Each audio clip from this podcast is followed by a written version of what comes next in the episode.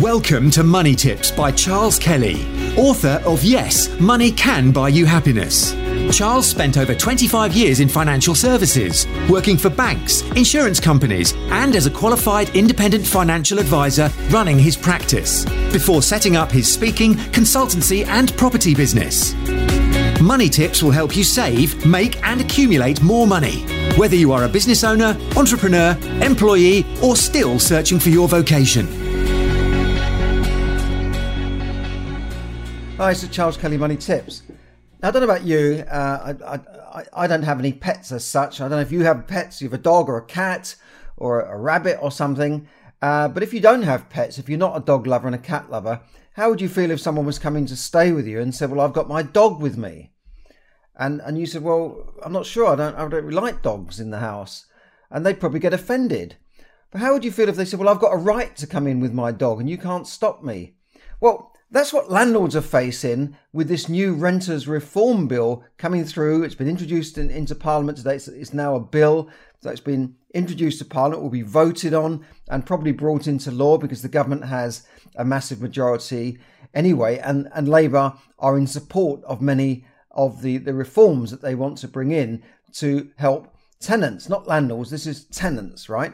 Uh, now, Labour would like to push it further, so they'll probably be looking at amendments to make it even more difficult for landlords. Now, one of the things that's been introduced is for, for to, to enable people with dogs, tenants, to, to be able to get a place and, and for the landlords to, to not have the right to refuse somebody who has a pet in the house. And, and I think this is wrong uh, because last time I had uh, a tenant with a pet in the house, they brought a cat in, unbeknown to me. It, it, it, wasn't part of my agreement. It said in the agreement you're not allowed pets, uh, but they had a cat in there. And when they left, and they left the place in an almighty mess, part of the problem was this cat that they had in the room, and it stunk to high heaven. I mean, you just, it was like stomach wrenching when you went in there because they didn't keep it clean. And I had to employ cleaners. That cost me about £200. It cost me about £300 to clear all of the rubbish and the dirt and the stuff out of that property. Um, and so it cost me, you know, around about £500 plus the loss of uh, time I couldn't rent it out for, then plus re- redecoration in, in, there as well. So I'm, I'm probably down about a thousand pounds because because of these tenants. Now, what what the, the government wants to do is to stop landlords having as much choice. They also want to stop the blanket ban on benefit tenants. Uh, these are people that claim benefits from the government and get their rent paid by the government. Uh, so some landlords don't mind this. They'll they'll have they'll have properties in an area like places up north, for instance, where all of the streets are, are benefit tenants and, and they're fine with that. They can cope with that. They can deal with the local authorities and, and the departments that pay the money. But if you're a landlord in the southeast with a, with a let's say a nicer property, a more expensive property, you might say, well, no, I don't want uh, benefit tenants. I, I would like to have private tenants. A, they pay more. B, they tend to look after the property better in general. Okay. And, and C, that's just my philosophy. I want those sort of tenants. Now, the government is saying you can't have a blanket ban on this. Now, we don't know the detail of exactly how this will work. Uh, I'm sure the landlords will have some choice, but it's going to make things much more difficult. But the main thing in this renters reform bill is the abolition of the Section 21 uh, right to evict for, for, for, no fault evictions, it's called uh, a no fault eviction notice. In other words, a notice that you send to the tenant and it says, uh, you know, we're giving you two months' notice. Now, you don't do that at the start of the tenancy. You do that at the end of the tenancy, or you might do it after a year or two if the if the tenant isn't paying any rent, or you know, you, you want the property back, or you want to sell it. So I think you know landlords are perfectly within their rights for asking for their property back and shouldn't have to give a reason to justify why they would want their property back. I mean, do you agree with this? I mean, mention this in the comments if you think I'm wrong or if you think, you know, you're a tenant and all landlords are, you know, fat cat rich people that, you know, should be wiped off the planet. I mean, I get comments things like uh, property should not be used for business, it only should be used for residential purposes. Well, that's fine. Go and buy a property then, or let everyone buy a property. But as far as I know, there's always been a rental market going back thousands of years because not everyone either has the money to buy or wants to buy yeah, in a in a utopia, then everyone would, you know, own nothing and be happy. You know, but we're not living in communist society here. Uh, although I think it's moving towards that.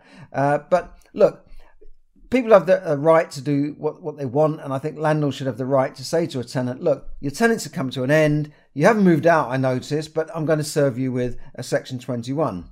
Now, the problem here is that a lot of tenants will not move out at the end of the tenancy. Like, you know, if I go and go to a hotel for a week, I move out at the end. I don't say, well, you've got to serve me a notice to move out, otherwise I'm not going. Uh, no, you just move. But a lot of people won't do that. They're not reasonable. So you have to serve these notices on to get them out. And then when they get the notice, they say the council, the local authority have advised me to stay put. Uh, otherwise, I'm intentionally making myself homeless, and therefore I will not be housed by them. So a lot of people stick it out until you go further and then issue, uh, send bailiffs in to actually evict them, which could take months and months and months. In that time, the tenant will probably not pay their rent anyway and, and may end up trashing the place for, for good measure.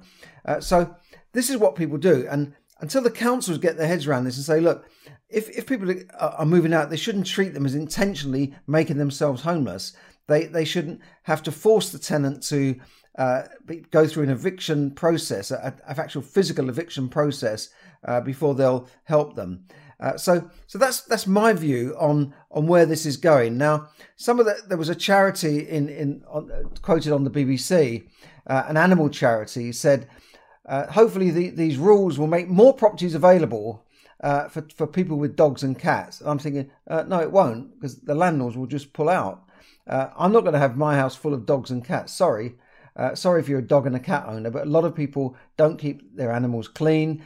The house smells afterwards. You've got dog hairs and cat hairs all over the place. And as I said, I had a very bad experience uh, with a cat owner that just left an almighty mess and a stink. I, I, don't know how they could live like that, to be honest. It was unbelievable.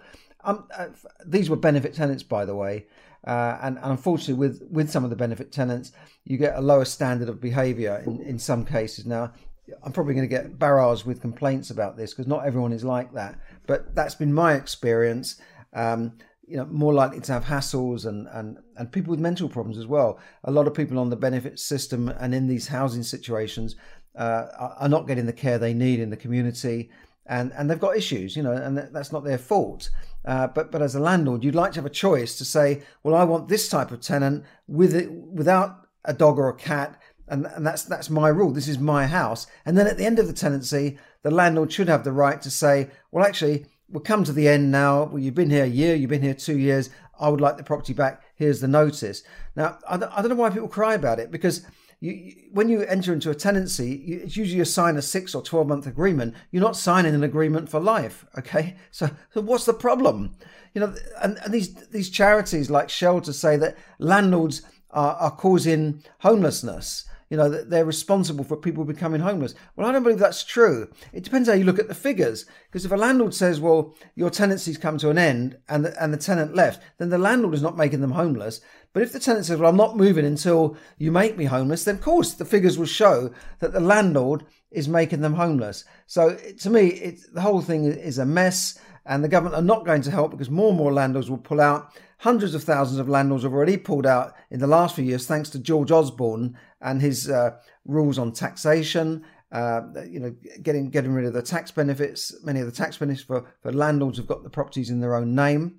If you'd like any advice on that, by the way, if you've got several properties stuck in your own name and you want to transfer them out into a company entity without paying capital gains tax or stamp duty, and then there is a way around this contact me, charles at charleskelly.net, and I'll try and help you there.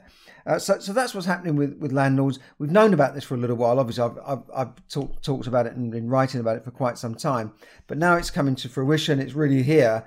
And, you know, Labour would like it to go further. One, one Labour politician said, this will be a good thing. It needs to go further to stop the Wild West of private the private rented sector. Well, as far as I know, the Wild West didn't have so many regulations. They didn't have like dozens of regulations regulating everything you do, from you know gas safety checks to electrical checks to to this rule to that rule. You know, the, the boot is definitely on the tenant's foot here, and if if the the government empowers tenants anymore, then we're, go- we're going to see more landlords pull out, and then it will be left to the corporates, and then they will charge what, what they like, I guess, and they will put up rents, and it will be bad news for everybody. Already we're seeing landlords pull out. That's why rents have, have rocketed in the last couple of years, and I think it will get worse uh, as we go along. Now, of course, a lot of landlords are, are retiring. So it's not all because of the rules, but I, I do know lots of landlords have either trimmed down their portfolio or you know have, have just sold off bits.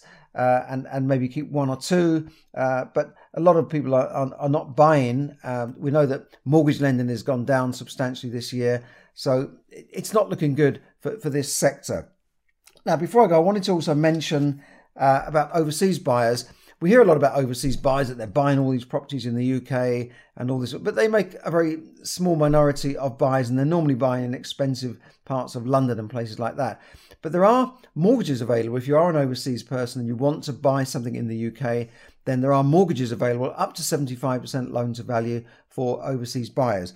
One other thing I want to mention is if you need help with with finances uh, and you need help in, in managing your money and putting money together so maybe you can buy a property in the future then check out i've got a webinar tonight at uh, 8 p.m now if you missed this because you're not watching this t- today on, on a wednesday then i'll have one on, on, the following wednesday or the wednesday after that. So so do click on the link anyway and we'll get you on to the next one. But in this webinar i'll show you three steps to successful money management. Uh, first of all, to get control of your finances, get control of that money so in a very simple way so that you can start building wealth. And then in, in the second part is to, to help you and show you ways of, of actually building wealth uh, for yourself for the long term. And thirdly, then we're going to go through how you can maintain that consistency so that you build wealth over time. We all have the opportunity to build wealth. Um, you know, we're in a country where you can build as much wealth as you want, but it's just a question of how you do it, how you manage your money, and of course, your mindset. Okay, so do check that out on the link below, and hopefully, I will see you there in my special webinar. Absolutely free, three steps to successful money management. This is Charles Kelly Money Tips podcast. I will see you again on the next broadcast. Thanks very much. Thank you for listening to Money Tips. For more tips and information, visit moneytipsdaily.com. The information given in this podcast is for your entertainment and should not be construed as financial advice. As always, take independent financial advice before making any investment decisions.